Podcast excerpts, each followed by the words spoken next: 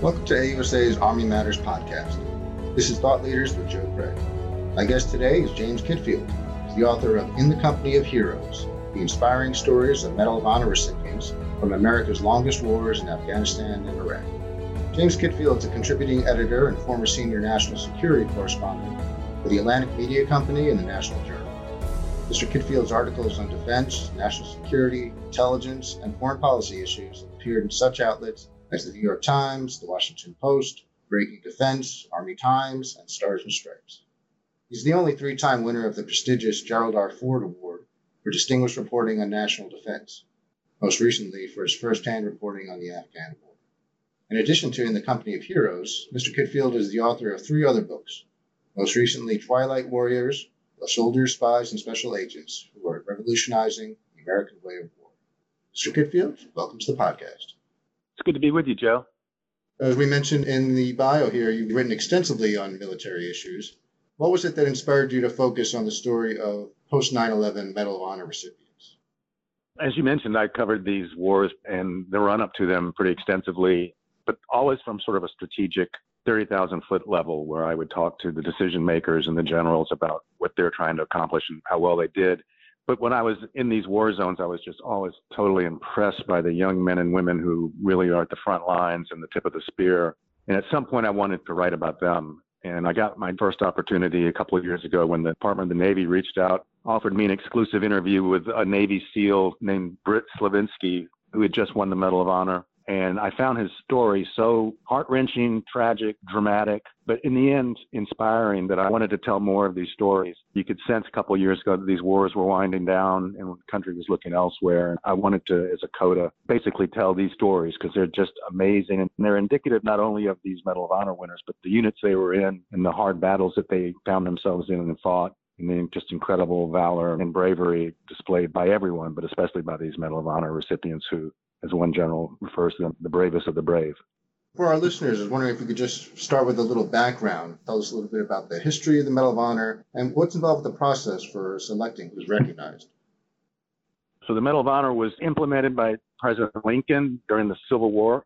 It was initially only for non commissioned officers and not for officers. They changed that in 1863.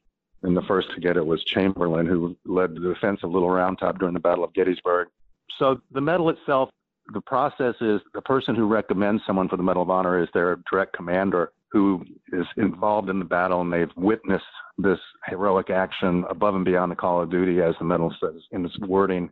There's an investigation by the Defense Department to categorize and research and get the data on the battle. Then it just goes up the chain of command. It has to be recommended by the Secretary of Defense and eventually to the White House. And the end choice is the President of the United States makes these determinations whether they deserve this medal or not. Well, focusing specifically on the book and post 9 11 recipients, one of the things that makes the writing so special is your personal connection that you have, interviewing recipients and their families. How difficult was it for them to recount these experiences? You know, it is difficult. I think the comment was made to me a couple of times that even though it's a great honor, it's a weighty burden to carry a Medal of Honor because it reminds these recipients of the worst day of their lives. Almost without exception, that day includes losing friends and comrades in battle and just some really horrific battles. So it's difficult for them to talk about it. Some were willing to talk to me directly, some were not. I talked to a number of Gold Star families of Medal of Honor recipients who received it posthumously. Their courage in just trying to put their lives back together after losing a cherished loved one was also something that stood out to me.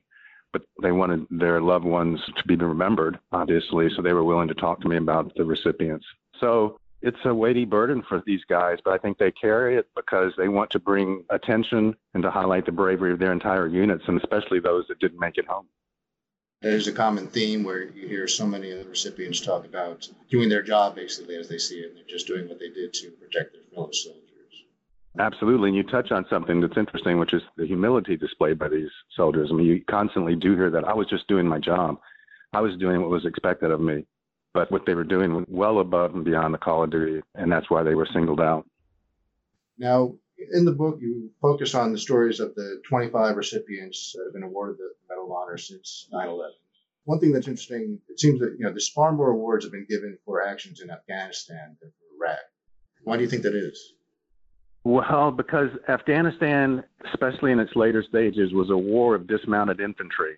So a lot of those battles, when we had this mountain campaign where we put units in the Hindu Kush in very remote areas, and they had a lot of really, really tough battles, just eye to eye with the Taliban and Al Qaeda.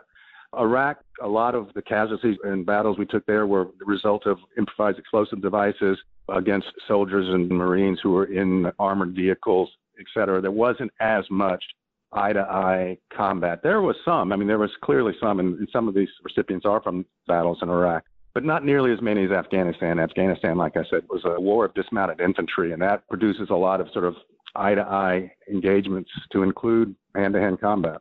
As did in some cases Iraq, one of the Medal of Honor recipients, David Bellavia, won for the Battle of Fallujah when he actually went into a house that he knew had just been ambushed inside this house during the Battle of Fallujah and had to retreat laid down covering fire for his unit to retreat, and then single-handedly went back in to take out the Al Qaeda fighters in that house, and ended up taking the last one out in hand-to-hand combat. So there are harrowing stories from both wars, but the reason there's more from Afghanistan is because it was a war of dismounted infantry. And one of the battles that you described up in the mountains of Afghanistan and Nuristan was that at Combat Outpost Keating, where Staff Sergeant Romesha and Specialist Ty Carter were both awarded and at that point, it was you know, the first time in nearly 50 years that two people were recognized from the same battle.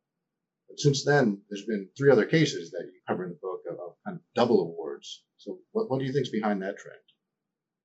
Well, at one point, in COP Keating is an interesting battle because it was kind of the culmination of this mountain campaign that I was referring to, where we tried to extend the writ of the Afghan government into the remote Hindu Kush, in these valleys that had, in many cases, never seen a foreign fighter before and in many cases didn't even know the, the tribe and valley next door, to try to plug infiltration routes from the sanctuaries in Pakistan. And a lot of these units were just isolated and remote in these fish bowls with mountains all around them. It was a terrible tactical situation for them. COP Keating was almost overrun. There were enemy fighters well within the wire fighting. After that, we basically pulled all our units out of the mountains, which was probably a belated decision that there's just indefensible positions we were putting these people in. But the reason I think they had two people from the same battle in a couple of cases was the Secretary of Defense, Jim Mattis, came in. He had fought in Afghanistan, he had fought in Iraq. As Secretary of Defense, he said he thought we'd been too reluctant to honor the bravery that he had seen himself and that a lot of his cohorts in the Marine Corps were telling him existed. So he asked the services to go back and have a look at these battles and see if perhaps we should elevate some of the medals to the penultimate medal, the Medal of Honor. And so there was a look back from all the services, and I think that resulted in some of these guys actually getting a well deserved Medal of Honor. Well, one thing that really struck me in the various stories they tell is the number of soldiers who use their own bodies to shield others from grenades or suicide vests. When you spoke to some of the survivors, how do they explain that sacrifice? It's a decision I think you make it in the moment, but I think if you listen or read about the biographies of these people, their sort of belief in selfless sacrifice and the way they inculcate the culture of having your brother's back, that everything in their life is leading to that moment, brush with eternity, I call it. And in that moment, they just can't imagine letting their brothers in arms die. So they sacrifice themselves. And there's a handful of cases like that. It's just extraordinary. It gets to one of the common themes of the book, which is the selflessness.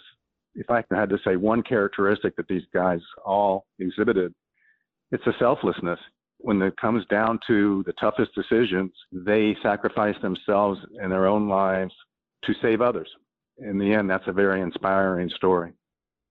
For this sacrifice, the selflessness that you're talking about, could there be a connection to the fact that it's an all volunteer army, contrast to Vietnam, World War II, and other earlier conflicts? I think there are Medal of Honor winners who display that from all of our wars. So I don't think it's something unique to the all volunteer army. What is kind of unique to the All Volunteer Army is that after 9 11, many of these people volunteered knowing they would go into combat and knowing that combat is one of the worst things anyone experiences. So there's a nobility to the willingness to volunteer knowing what you're going to be put through because you felt your country was attacked on 9 11, because you felt your country needed defending. And I find that very ennobling about the all volunteer military. I can tell you from writing about it extensively in my earlier books that the architects of the all volunteer army would never have imagined that we would send it to war for two decades without reinforcing it with a draft. And that had some serious repercussions because we had to send these guys back in deployment after deployment. And that's tough on families, that's tough on your psyche. There are studies that showed post traumatic stress, the likelihood of it increases the more deployments you go back. So there were a lot of repercussions to sending the 1% to fight these long wars. But the military wouldn't have it any other way because they love the competency of a professional army. We have a very, very good service, a very good military, and it's because it's full of professionals who want to be there. The military leadership would never go back if they had their choice, and the politicians don't want to go back because it would be very controversial to reinstate the draft. So consequences on both sides of the coin on that, but there is something very ennobling about someone willing to volunteer to go through what these guys and women go through. As you say, these people are fighting for 20 years almost in Afghanistan, very long time also in Iraq. What lessons could the Medal of Honor recipients give us reflection upon the experience? You hear a lot of comments from people thinking, you know, the new generation, the millennials or the generation Z or X are softer or don't have the values that earlier generations had. And it's just not true. These guys come from every kind of community in this country you can name, from big cities in the Northeast to villages and towns in the South and in the Mountain West to everything in between. Those communities produce these really extraordinary individuals, and it's not just the Medal of Honor winners. You can see the valor in all of these units that are surrounding these Medal of Honor winners and people who have their back. I refer to them, uh, as one general put it to me, as America's new greatest generation. And I very much believe that. And I think if you read these stories, you'll believe it too. And this generation's values of self sacrifice are as strong as any we've ever had. Now, I don't know if you would label any of them as you know, favorites, but were there any stories among these 25 that you found particularly striking? You know, they're all so striking. It's hard to pick one. I mean, I thought that original one with Britt Slabinski was really Homeric, the tale of what happened to them. They were a SEAL team with an attached Air Force air liaison, and they were sent up on the top of a mountain to do overwatch for a big operation, Operation Anaconda. And because of a screw up, they had to get let down right at the top of the mountain as opposed to egress from a safe distance where they could go in secretly. And they landed right on top of an Al Qaeda force of fighters. A helicopter is shot up in the commotion trying to get out of there. One of the SEALs falls outside of the helicopter. They crash land. They get back to their base. And they have to make a decision, and it comes down to Britt Slabinski. He has to make a decision. Do I go back up and try to retrieve my fallen comrade, knowing that there's a force of Al Qaeda up there bigger than his force on a snowy mountainside who are waiting to ambush them again. And he decides to go back up. And when he tells his team that, not one person questions the decision. So that me was just an amazing decision point, and you see that in a lot of these stories where they have a point where they could do the easy thing or the safe thing, and they choose to do the hard thing and the dangerous thing to retrieve or to save a comrade. And indeed, when they went back up, they were decimated. You know, John Chapman, who's the Air Force liaison, is shot, presumed dead. Another one of the SEALs is shot and loses his leg. They have to retreat. The quick reaction force comes in. Its helicopter gets shot down and losing a number of people in the quick reaction force. And it turns out that John Chapman was not dead, but just knocked out. He comes alive and is up there by himself, surrounded by Al Qaeda, and he fights heroically for the next 15 minutes eventually sacrificing himself to lay down cover for the Quick Reaction Force helicopter. So that was one of the cases where he had two Medal of Honor winners, John Chapman and Britt Slabinski. And that one tale is just an amazing story. Absolutely. And one of the things is with the case of Slabinski and Chapman, it shows it's never too late to go back and recognize their actions of Iraq and Afghanistan.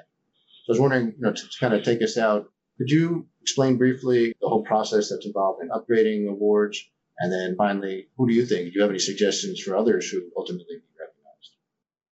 You know, I don't have visibility. I commend Secretary Mattis for asking the service to go back and look at these. And what they did is they went back and looked at lesser medals. The medal below the Medal of Honor is the Distinguished Service Cross. So they looked at recipients of the Distinguished Service Cross to see if that might actually be worthy of a Medal of Honor. And indeed, they found, and I agree, that there were a number that were like that. I had actually written a story for Air Force Magazine about John Chapman when he received the Distinguished Service Cross.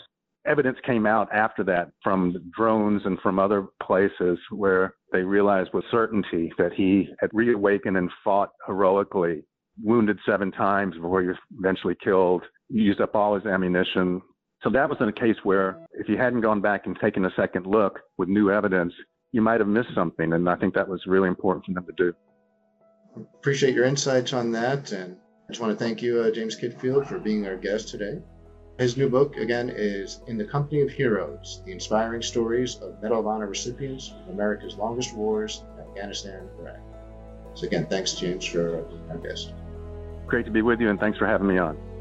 And to all our listeners, thanks for joining. Keep it locked here for all Army Matters for next week's episode. Have a great Army Day. To all our listeners, thanks for joining us. Be sure to subscribe to the Army Matters podcast on iTunes and everywhere podcasts are found. The Army Matters podcast series is brought to you by the Association of the United States Army, the U.S. Army's professional association, member supported, Army connected. Visit us at ausa.org for more information or to become a member. Your membership helps AUSA continue to carry out its mission to educate, inform, and connect with the total Army, our industry partners, and our supporters of a strong national defense. For questions or to provide topic recommendations, email us at podcast at ausa.org. Have a great Army Day. Hooah.